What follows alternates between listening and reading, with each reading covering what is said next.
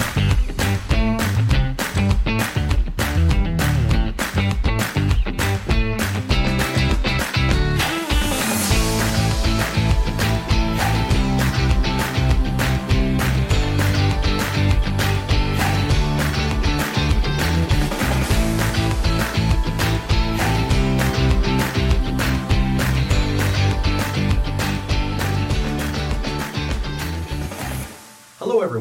welcome to the ObjectSharp podcast. This is the third in our series. Uh, ObjectSharp is uh, just shameless plug. We're a, uh, a systems integrator located here in Toronto uh, and helping customers around the world with their, their big projects. Um, we also offer uh, seminars um, that are in person every two weeks uh, at our office.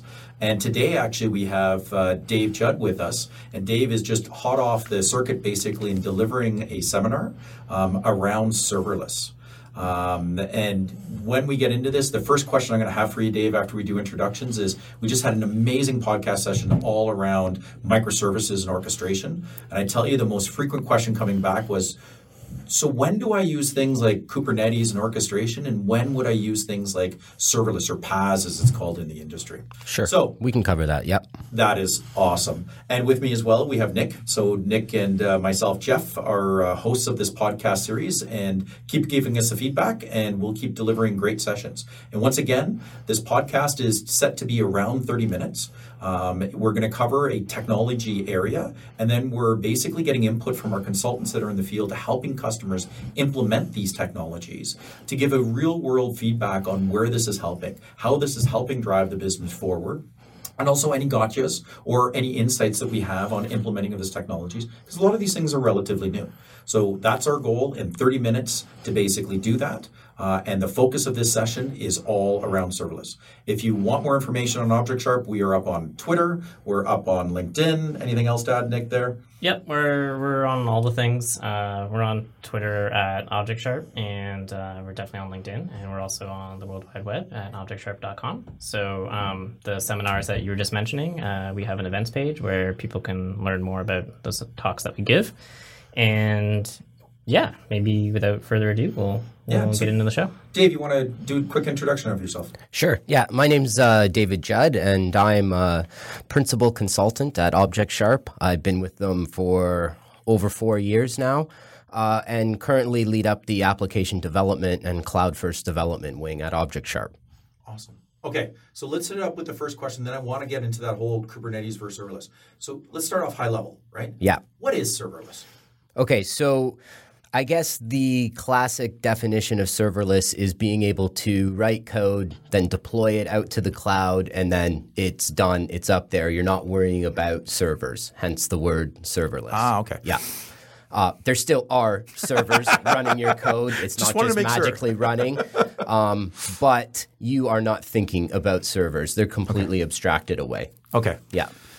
So, given the podcast that we had last, right, and we're talking about Kubernetes, right, and we're talking about you know the orchestration and, and how it can scale up and scale down and do all this other stuff, right? Just compare and contrast that, like uh, of you know the Kubernetes approach, if we want to call it, to orchestration stuff like that, and serverless, Yep. um, and why would a business go for one over the other? I really want to hit that up at the beginning because it seems, at least in my mind, and I'm not nearly as savvy as you are in the technology, that they are competing approaches, right, to solving problems for organizations. Yeah, so they are sort of competing approaches. I'd say um, Kubernetes gives you probably the ultimate control and flexibility, right? Because you are defining the containers and then you are defining how those containers are going to work together, hence the orchestration. Uh, with serverless, maybe you don't want to even think about containers or orchestration or anything like that. So what you can do is you can, you know, go to Azure and you can say I want to do something serverless and you literally just deploy your code and have it run. So you're not thinking about servers in both cases, but with serverless, again, you're you're sort of abstracted above that and you're just writing your code, pushing it there, letting it run. But the cloud provider, so whether you're using AWS, you know, Google or um, Microsoft, they are deciding how to run that code, right? So you know they are patching the servers underneath the hood. They're figuring out the scale points, when to scale, when not to scale, things like that. So um, you do, you know, it's easier to get up and running, but it might not do exactly what you need it to do under the hood, and that's where Kubernetes comes in. So Okay. that's kind of, you know, maybe you want to be running on this particular version of an OS with these things installed exactly that way. That's when you might go Kubernetes. Okay, so it really comes down to you know you've got to look at the application, and we help a lot of companies with that. You've got to understand the needs of the business, right? Both from a, a security standpoint, a control standpoint, and maybe there's even a bit of a trust thing, right? As they're getting into using cloud technologies and stuff like that, uh, they just want to see a bit more underneath the hoods of how things are working. Yeah, and and maybe um, they're running some very specific workloads like that are very I/O intensive, or um, I don't know something that's not traditional, right? And so they need more control over the tech that's running that. Um, what I would say with serverless, though, it's great for those. Okay, I got a good idea. I want to write a little bit of code. I want to maybe add a button to this thing and not affect the rest of my, you know, application, and test out just small pieces of code and get it up and running in the cloud without having to worry about anything, right? And that's kind of the the beauty of serverless. Um, but yeah, maybe we'll take a quick step back, and I can cover some of what serverless is. Awesome. And uh, you know some of the key differentiators, and then yeah, we can keep comparing it back to Kubernetes. Perfect. Okay, so I've mentioned it before. You don't want to think about servers anymore. No one wants to, you know, I want to build an app. I don't want to think about, okay, well, I got to go out and I got to buy this from Dell and then I got to put this operating system on, right? And you want to just kind of forget about all of that and, you know, write your code, push it, run it. Shane, it. Shane had a hilarious analogy to fast food, I think, in our previous episode where he was like, he's like, you can think of, you know, like like serverless. It's it's kind of like calling McDonald's like kitchenless, right? Like you don't want to think about the kitchen and the fryer and all the stuff that goes into like making the burger and the fries. You just want the burger and the fries. Right. No, that's exactly it. I, and I think like what's neat about serverless, it's kind of got to a point now where, um, like everyone's doing it. So the three big cloud vendors, they all have exactly the same marketing around serverless, right? And you keep hearing the same points over and over. Write your code, push it. You can write your code in pretty much any language you want, right? JavaScript and C Sharp are usually the two main ones, but a lot of them support Java and Python, right? So Yeah. you don't have to worry about that. You're writing the code where you're familiar, you're pushing it, it runs. Okay. Then when it's running, you're only paying when it is actually running. Right. okay. So it's kind of like a utility in that sense. So if you write something and only one person hits your website, you don't have to worry about all these big bills. You're not locked in monthly. It's usually or typically consumption based pricing, right? So this is a bit different than Kubernetes then, right? Because Kubernetes, you still have the OS underneath the covers. You still have um, the orchestration. You're still running something all the time to do Correct. that. But you're saying with serverless, basically, until something triggers that piece of code to run, That's right. it's just sort of sitting there idle. it's sitting there idle and you're not paying for it. Wow. Okay, so that that that's one of the big differences too, right? Um, and then let's say a million people start hitting your site all the time, right? And you're you know you don't have to really sweat and panic and worry about the scale, so it's going to auto scale for you. Um, you mean there's certain components you might have to configure about how you want it to auto scale, but for the most part, yeah, that that worry's taken away from you as well, right? So it it's great for dev tests because you can just be playing around and you're not getting a large bill, and then when you're in production and a whole bunch of people start using and you're you know widely successful, um, it just scales out, right? Um, so yeah, that's another huge thing. And then with that scale out, you kind of get this high availability twist too, because it's always running at least two of these things. So you know, out of the box, your thing is highly available, right? And with some of the newer serverless tech, it's even in multiple regions, multiple data centers at the same time too. So we're talking about sort of a global, highly available, you know, uh, network that you just write a little bit of code, click push, it's out there, and now your app's all around the world. So that's kind of the the promise of serverless. Wow. So, you know, that's it's pretty amazing when you watch the cloud journey going from IaaS and containers and stuff, which Kubernetes can play a part in, right? And getting to the sort of, I'll call it the PaaS type services. That's right. And this seems almost even that further sort of extension of, you know, if you want to look at it like microservices, because you're talking about small bits of code still, Yeah. but not thinking about the container in which it's running and you have the scale up and scale down. Yeah, you're not thinking about any of that. You're back to just being a developer. You know, it's kind of like in Visual Studio, click the F5 and everything happens. Well, really, it's building. You know, it's doing this, but creating your assemblies. You don't, yeah, you don't think about that anymore. You click a button, it's there, it's running in the cloud. Right? So this has to be a pretty big change then for how organizations think then about architecture and think about applications because this is not the typical pattern that that they went through in trying to solve a problem. Yeah, that's right. I mean, so I would say we can touch a little bit about microservices, and this is kind of even a step or an evolution beyond microservices. So if you think of a microservice, it might be doing, you know, one, two, three, four things kind of in a service. And I would say a microservice could be made up of functions, right? Functions yep. are these building blocks of serverless, right? So now we're kind of building and deploying out even smaller things, right? The, they do call them functions. And yeah, your microservices are now made up of these independent functions, which can all scale independently of each other. Like nano services. Yeah. Yeah. right. I wonder what would be next. Yeah. Uh. Right. So I mean, some people call it instead of functions, it could have been nano services, right? Like it's yeah. even it's even smaller, right? Yeah. Um, and kind of a neat way to think about it too is yeah, you don't have this traditional monolithic application. Mind you, you can use serverless with monoliths kind of in parallel. I'll touch on that in a bit. But let's say, again, you just want to add a button or a piece of functionality into an existing app. And let's say your front end is already a spa, right? A single page app. Mm-hmm. So now instead of making an API call back into the monolith, well, you can just make an API call out to this function. You add this little bit of capability to your website or to your web application or to your mobile app. You try it out and you're not really paying for it, right? So it lets you do these quick kind of experiments and kind of figure out what you're doing. And that's, you know, that's one of the things I really like about That's really neat because like from a business standpoint, you know, we hear from clients all the time that, you know, it's a challenge with monolith applications, right? For yeah. the release cycle. When they think they're fixing or adding a new feature, if they don't really have solid regression testing and everything else, it could break a bunch of other things. That's right. Correct. So to do something simple to the business, what the business thinks should be relatively quick, could actually take you know weeks and months and stuff like that because of all the testing and the yeah. process to sort of release that. And you're saying with this, you could actually almost bolt on, call it certain capabilities and extensions, yeah. without um, jeopardizing, right? The the the monolith as it was, yeah. right? So that's still happily running, and then you can start extending it as you think about re-architecting your application going forward. Yeah, sort of exactly like like what what happens in code and like you know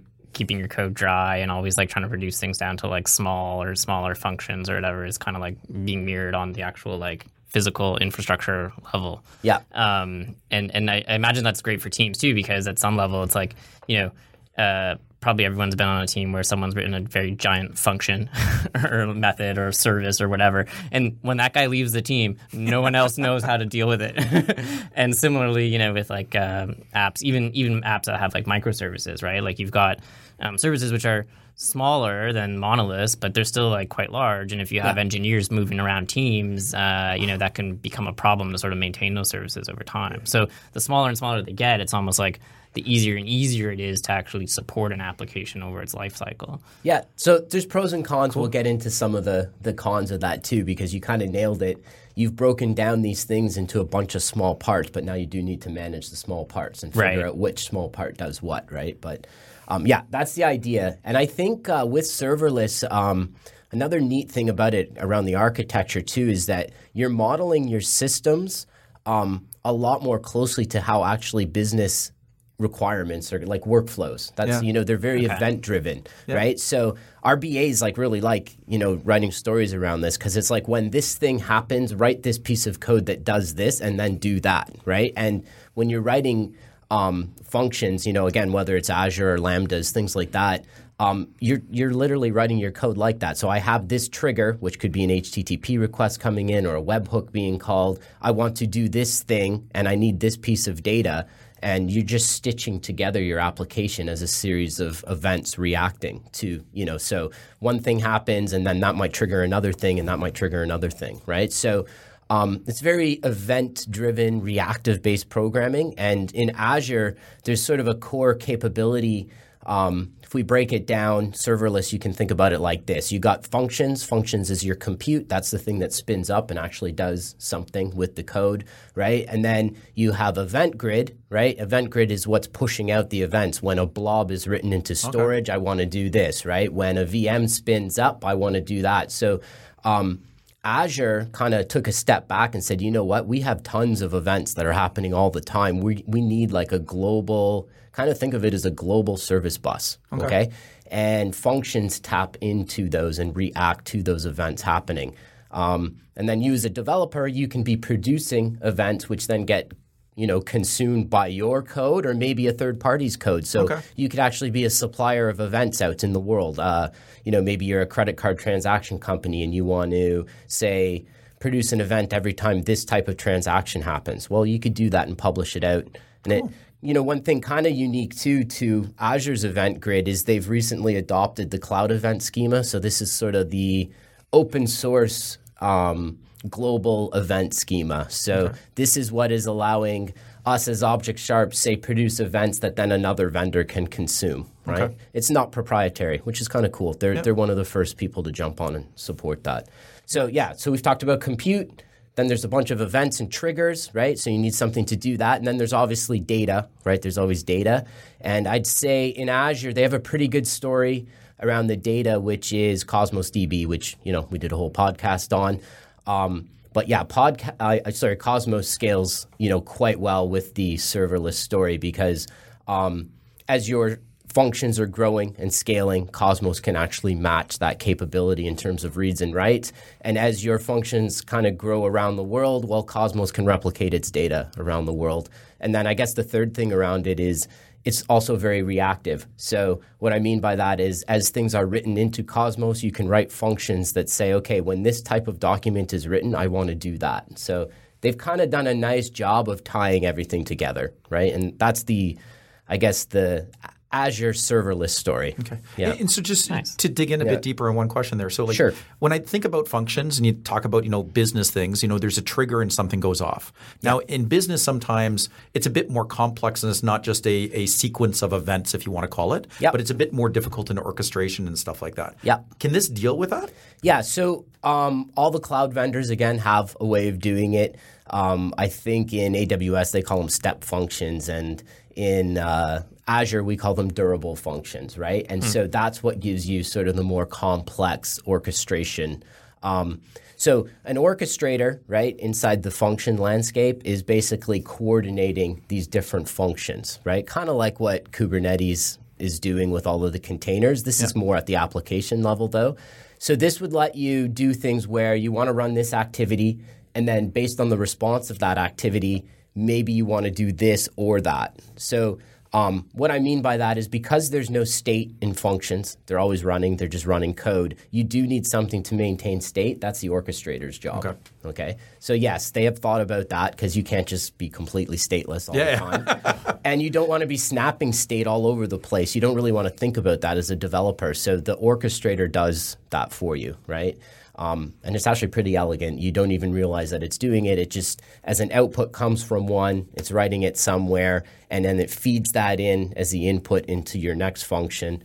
Um, it also lets you do neat things like what I'd call fan out. So, like, let's say you have, I don't know, a thousand blobs that you need to do something with, or a thousand images stored in your container. Um, instead of processing them one at a time, you can actually spin up an orchestrator, say, okay, let's iterate through these, and then it'll spin up a thousand functions to do all of those things in parallel. Because let's just say that stuff's not independent or it's not dependent on each other. Can go out, do all the things, come back, and say, yeah, we're done. Right? So, yeah, So, fan like- in, fan out.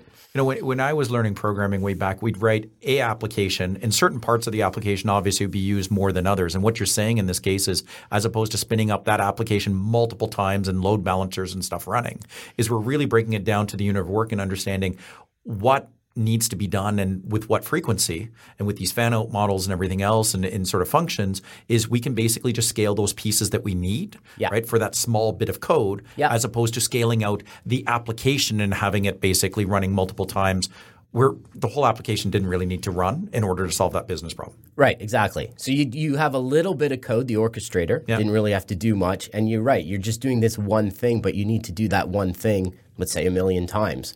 So yeah, the fan out pattern allows you to do that. It says, okay, let's go get the data. That's my input, right? And we're going to iterate through that data, do that thing the thousand, the million times, and you don't really worry about the scale out on that side. It'll it'll handle that, right? So yeah, exactly. You're not scaling out entire applications. You're scaling out the bits that need to be scaled out. Which is very cool. Yeah. Yeah, that's super cool. It's like it, you're getting like in, increasingly more discreet about about the particular components of your app that like might be successful or important or whatever, and you can kind of like discreetly scale that stuff out and manage your costs and spend appropriately, I guess, around like you know the aspects of your app that are that are important. You can also probably start to see uh, where maybe you've got like cost overruns on, on certain features that like you can you can change how that works or whatever to actually make it uh, more performant for you from like a budget perspective too.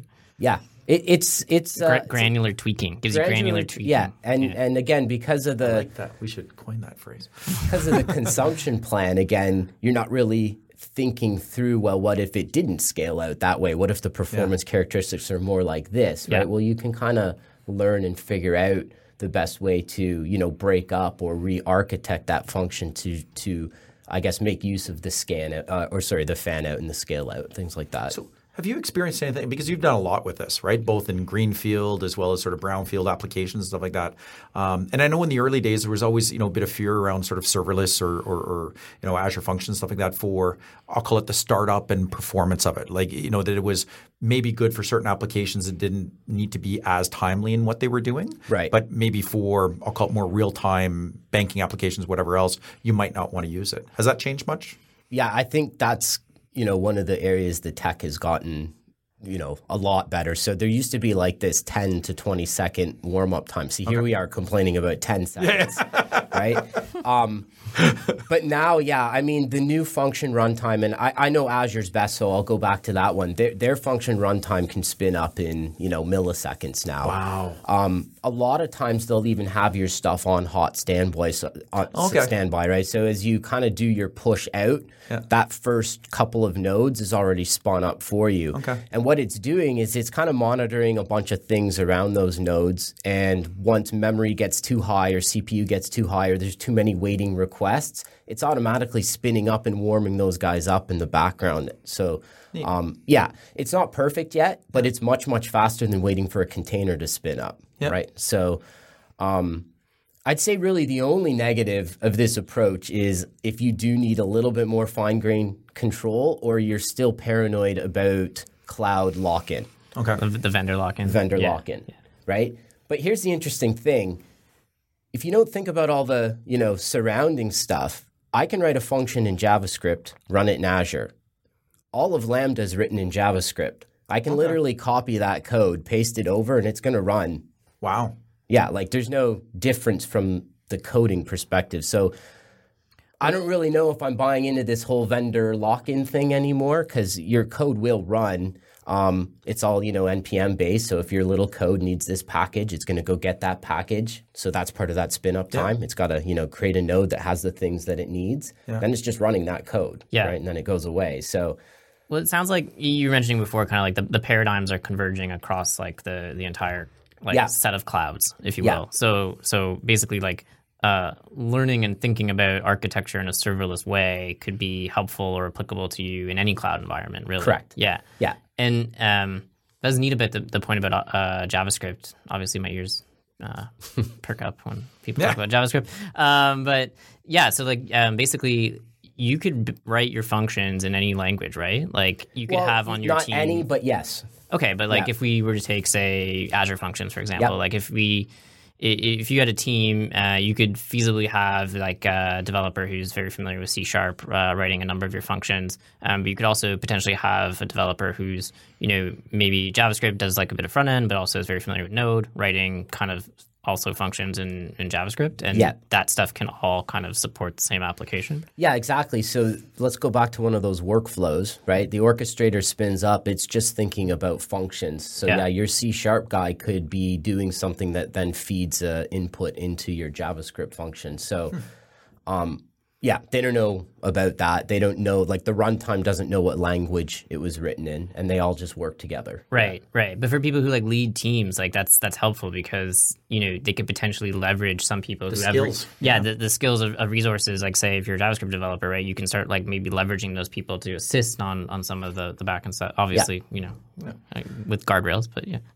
But yeah, back to the I guess the the things that you'll notice as you're jumping around from cloud to cloud. So they all have the same thing, right? Like so um in AWS there is sort of an event grid. They don't call it event grid, right? But so you have to learn kind of those nuances. So how do I do my input bindings? Like how do I get access into an S3 bucket versus Azure storage? So um you do need to think through the ins and the outs, but the model and the concepts are very similar, right? And uh, even Google's cloud, like they've wrapped up all of this stuff, and they actually have a higher level product called. Uh, Firebase, right? And it does. It's kind of like the back end of a service there. Uh, it's, it's sort of like their Cosmos, I guess, right? Well, it's it's yeah, it's kind of like that, but they've layered functions in on it so it can react. They've layered yeah. in you know eventing and yeah. things like that. So it's this complete serverless yeah. offering, and yeah, so Google has that. So they're well. trying to differentiate, but really underneath the covers, a lot of it is very similar in an architectural pattern standpoint. That's right. Right.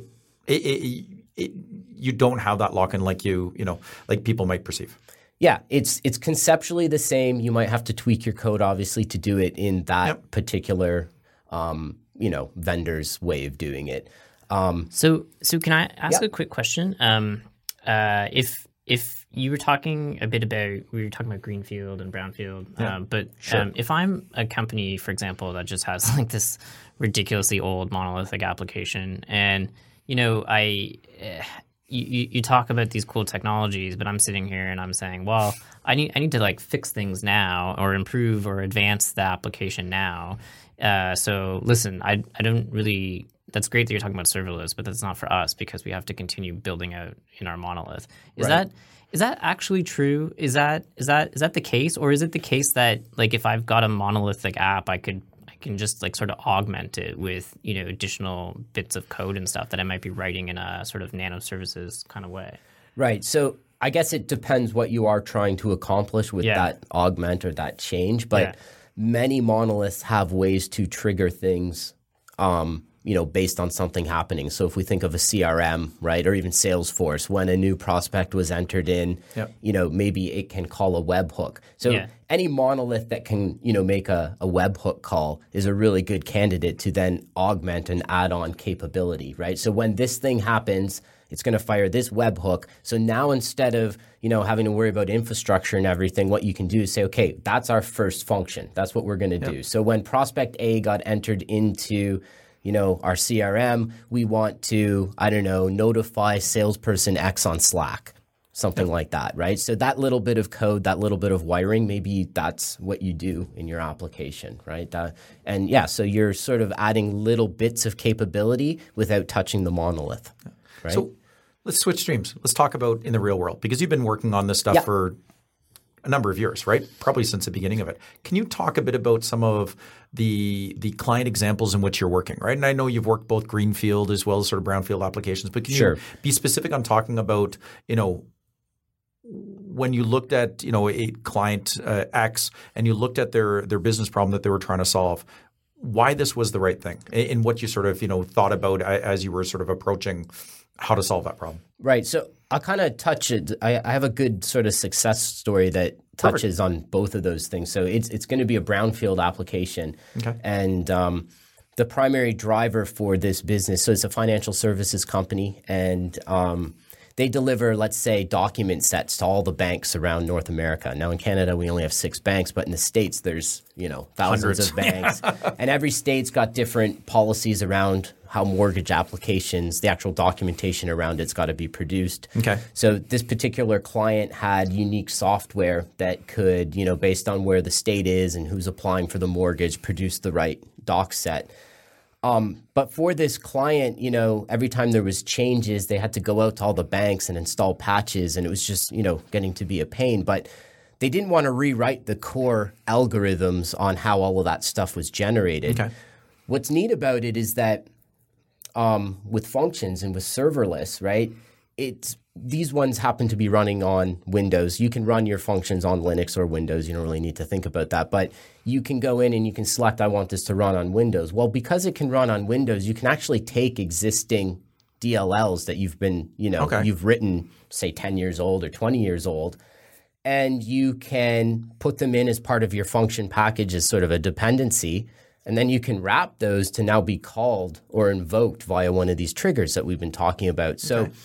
Um, this client, um, you know, produced this DLL for us, and we we did a little bit of tweaking to it, but we didn't have to rewrite the code. We just packaged it up, and we created a couple of different ways to trigger it. Right. So um, an HTTP call would come in, it would trigger this function. It's running all the old business logic that it Yeah. had to do, right? And the output was just, you know, bytes, which represents the documents. Well, we took that output and we shoved it into blob storage, and then we delivered back a URL so that they could then download that document, right? So now they're not really paying for anything until a bank actually makes a request to make the documentation. So yeah, the client um, got a whole bunch of wins. One, they were able to repurpose out their existing app, which everyone loves, right? Yeah. Like they like the output of it. Um, they didn't have to rewrite any of that business logic. So they took their app, they just wrapped it up and just re envisioned how they're going to now sell and market this out to the bank. So now they have a, a pay per click model, right? So, so Yeah. basically, what you're saying is they were able to leverage all the investments they've made from a technology standpoint.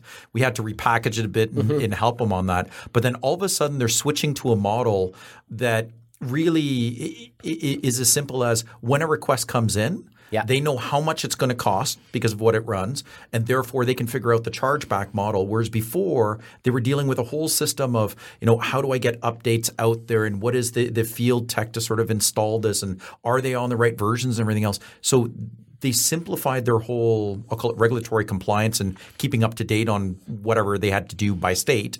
Um, and then they basically, from a business standpoint, have a very clean model of how much does it cost and how much do we charge and how much do we make. yeah, that's right. And that cost model doesn't change if it's a million transactions or if it's zero, Right. it's a zero cost. And the neat thing too is that they started running on a consumption based plan, and the first like 400,000 requests are free. So, you know, So it's even better it's even profitability better for, for them. them, right? They don't have to tell their banks that or the clients that, but yeah, Banks don't listen to this. Um, That's like, uh, do you, have, have you guys ever seen the show? And, and forgive the terminology, I didn't invent the name of the show, but if you ever seen the show? I think it was an MTV show, Pimp My Ride. yes. Yeah, Yes. my so, son so wants you like you like you like pimp their ride basically. that's right. you took like what was their sort of like you know Toyota from 1980s and you, you souped it up and, and now it's kind of running in a modern uh, modern engine. Yeah, that's right. It's, it's like they're, you know, now we can say, oh, we have a software as a service. We can offer a, uh, you know, basically a pay per click type model, or you can say you get all you can eat for the course of the year for this much. And because, like you said, they knew what the calculated costs were,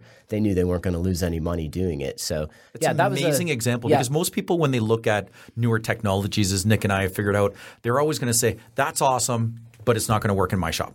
Yeah. Right. A- And that's a great example that in that circumstance, right, that they could basically take advantage of these newer capabilities, which introduce a lot of business benefits for them, right, by applying that. And equally so, if we're born in the cloud, new applications. Um, you know, my guess is if I ask you is, you know, why would you ever think the old way of sort of architecting things, if it's truly a business process thing, you'd probably start with this, you know, with serverless as your first architectural pattern that Yeah. you go after. Well, uh, I want to test that theory though. Uh, Here's the reality check. yes, Dave, it's time for the reality check. Um, yeah, I mean, like it. This all sounds so great, um, but yeah, I mean, you know, I'm give- sold. Yeah, well, yeah, uh, but give us give us uh, some of your, your feedback or learnings that you've you found kind of encountering and doing stuff with serverless. Like like I'm sure it is great, but I'm sure there's also some some issues that you might encounter along the way. Sure. Maybe you can talk a bit about stuff you. Yeah, I, I touched on one before. Um, so you know, we we started a, a project or a POC. They wanted to figure out again is serverless right for us. They have a, a bunch of well defined business processes. weren't sure how to move them into the cloud, and it to me it looked like serverless was a good candidate for it.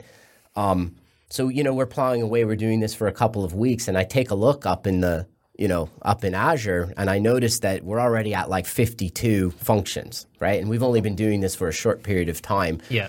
Um, so yeah, one of the things you're going to kind of notice off the bat is um, everything's a function now, which is good and bad. Because everything's a function, you now have a bunch of things that you are, you know, coding and have to manage. So um, versioning of that and the right way to group them, and maybe the right way to we call them deployment units. So maybe there are 10 functions that always work together, and that's kind of like a process or a workflow. Might make sense to bundle those up into like a project or a group. Think of it as a folder of functions. And you're not going to individually deploy those bits, you're going to deploy them as a unit. So I'd say sort of those things, thinking through how small is too small. Like Yeah, yeah. maybe you can write more than two lines of code in your function. Like there has to be sort of a you don't want 10,000 lines in a function, eh, but you don't also want two lines. So it's kind of like what's the right size and what's the right grouping.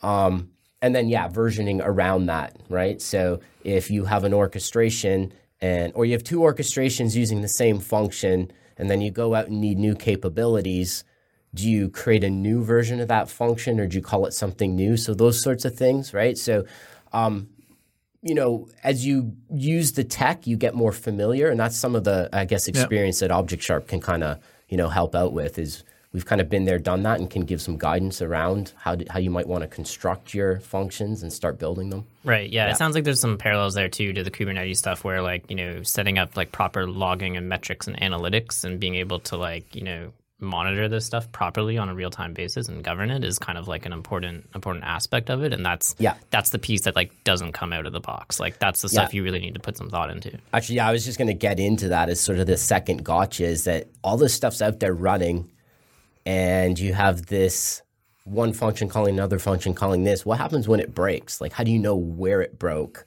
Right. Yeah. So, um, you know, again, sticking with Azure, they they've really thought about that, and I kind of think their logging and their metrics collection is kind of first. It's baked into this whole thing, Okay. right? So.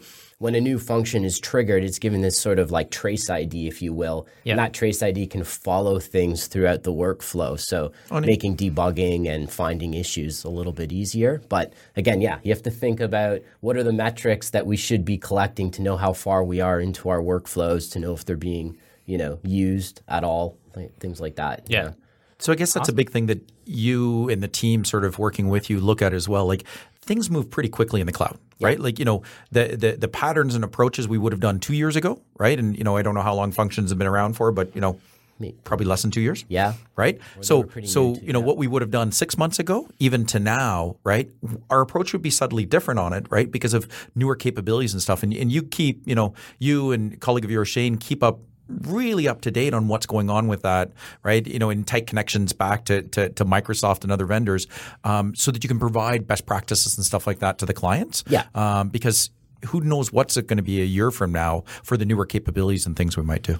Yeah, you want to stay on top of it, and then you know, depending on sort of your client's appetite for, you know, bleeding edge, you kind of right. So like the the new function runtime uh, 2.0, it's not so new anymore. It's about nine months old. There were some glitches when it first came out, right? And but we were early adopters, like trying to figure out how do these activities all chain together, and you know. Um, working through them, but now it's at a point where it's pretty rock solid, right? But there, yeah, you're right. Like 3.0 is around the corner. So do we all jump to it because oh, you can do dependency Yeah. injection now, or you can do this or do that? Um, you know, that's what. So yeah, we'll kind of figure that side stuff out on the side, and we'll figure out what's good, what's stable. You know, what works well today, and like you said, come up with some good patterns and best practices around it, and then apply those to our our different gigs. Yeah. Super cool.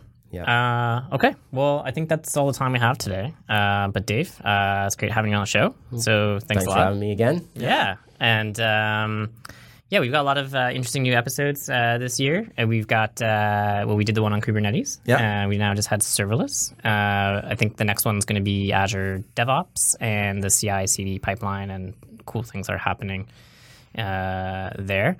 And yeah, we'll have a lot more episodes to come this year. So uh, again, if any of you are listening and you're interested in learning more about ObjectSharp, um, you can hit us up on Twitter at ObjectSharp. Uh, you can also find us on LinkedIn. Uh, just search for ObjectSharp, and uh, you can find us on the web at objectsharp.com. And uh, yeah, we hope uh, we hope to see you on the next episode. Awesome. Nick, thanks. Dave, thank you very much for your insight and everything else. And to the audience, thank you very much for taking the time to listen to it and give us feedback.